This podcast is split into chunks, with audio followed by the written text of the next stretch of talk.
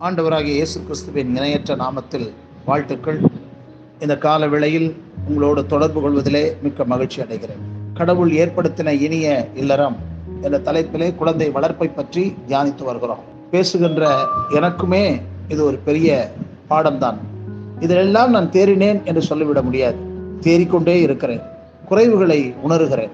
எங்களுக்கெல்லாம் இப்படிப்பட்ட பாடம் யாரும் கற்றுக் கொடுக்கவில்லை. குடும்ப வாழ்க்கையின் முக்கியத்துவத்தை மேலோட்ட ரீதியில வேதாகமத்திலிருந்து படித்ததுதான். இன்றைக்கு எத்தனை ஆலோசனைகள் எத்தனை ஆவிக்குரிய கூட்டங்கள் பிள்ளைகளுக்கு கருத்தாய் போதிக்கும்படியான எத்தனை ஆலோசனைகள். எங்களுக்கெல்லாம் இந்த அறிவுரை தாமதம்தான். ஆனால் மற்றவர்களுக்கு பிரயோஜனமாக இருக்குமே என்ற கருத்திலே தான் வருங்கால சந்ததியினர் வருங்கால திருச்சபை அவர்கள் வெற்றிகரமாக வாழ வேண்டும் என்கிற அணையாத தாகத்தோடு காலை தியானத்தை நான் மக்களுக்கு கூறி வருகிறேன். ஆகையால் கேட்டுக்கொண்டிருக்கிற திருச்சபையின் மக்களே இல்லாவிட்டால் இதை ஆவலோடு கேட்கிற யாரானாலும் உங்களுடைய வாழ்க்கையில் ஒரு பெரிய மாற்றம் உண்டாகட்டும். குழந்தை வளர்ப்பிலே பிள்ளைகளை கொலோசியர்களது நிறுவம் மூன்றாம் அதிகாரம் இருபத்தி ஓராவது வசனத்தில் பிதாக்களே உங்கள் பிள்ளைகள் திடனற்று போகாதபடி அவர்களுக்கு கோபம் முட்டாதிருக்கும் அந்த தலைப்பிலே தியானித்து வருகிறோம். பிள்ளைகளுடைய கருத்துக்கு செவி கொடுங்க அவர்களின் ஆலோசனைகளுக்கு மதிப்பளியுங்கள். இவ்வாறு உள்ள பெற்றோர்களின் ஆலோசனைகளுக்கும் அறிவுரைக்கும் பிள்ளைகளுக்கும் பதிலுக்கு மதிப்பளிப்பார்கள். பெற்றோர்கள் பிள்ளைகள் உறவு அன்பெண்ணும் பாச கயிற்றினால் பிணைக்கப்பட்டிருக்கும்.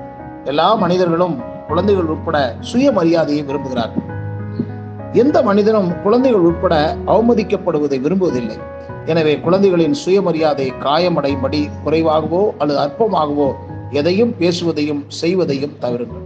குறை கூறியே வளர்க்கப்படும் பிள்ளைகள் எதிலும் குற்றம் காண்பவர்களாக இருப்பார் ரெண்டு பகைமை உணர்வில் வளர்க்கப்படும் பிள்ளைகள் எப்போதும் எதற்கும் சண்டையிடும் குணத்துடன் இருப்பார் அப்பா அம்மா பகை உணர்வா இருப்பாங்க.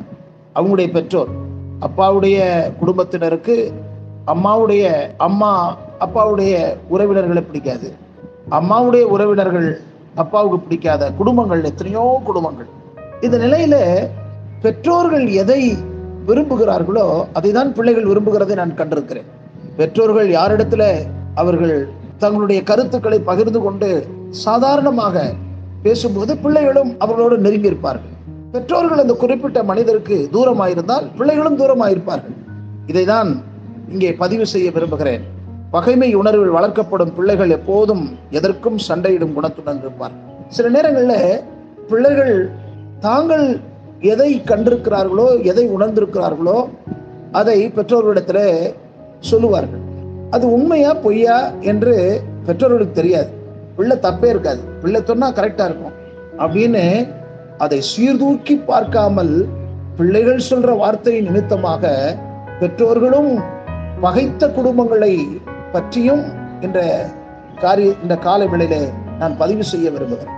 பிள்ளைகள் ஆனாலும் நாம் எல்லாவற்றையும் சீர்தூக்கி பார்த்து அந்த அன்பினால் அவர்கள் நடத்தப்பட வேண்டும் என்கிற உண்மையை அவர்களுக்கு காட்டுங்கள். அச்சமூட்டி வளர்க்கப்படும் பிள்ளைகள் எந்நேரமும் பய உணர்வுடன் வாழ்வார். நான்காவது பரிவிறக்கத்தில் அதாவது பிட்டின்னு சொல்லுவாங்க வளர்க்கப்படும் பிள்ளைகள் தன்னையே அவலமாக கருதுவார்கள். ஏளன பேச்சால் வளர்க்கப்படும் பிள்ளைகள் எவ்விடத்திலும் வெட்கப்பட்டு கொண்டிருப்பார்கள்.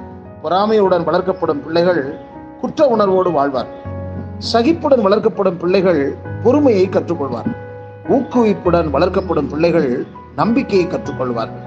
மெச்சி வளர்க்கப்படும் குழந்தைகள் பாராட்ட கற்றுக்கொள்வார்கள். மதிப்புடன் நடத்தப்படும் குழந்தைகள் அன்பு செலுத்த கற்றுக்கொள்வார்கள். உரிமை கொடுக்கப்படும் வளர்க்கப்படும் பிள்ளைகள் தன்னை விரும்ப கற்றுக்கொள்வார்கள். அங்கீகாரத்துடன் வளர்க்கப்படும் பிள்ளைகள் கீழ்ப்படிதலை கற்றுக்கொள்வார்கள். நியாயத்துடன் வளர்க்கப்படும் பிள்ளைகள் எது நீதி என்பதை கற்றுக்கொள்வார்கள்.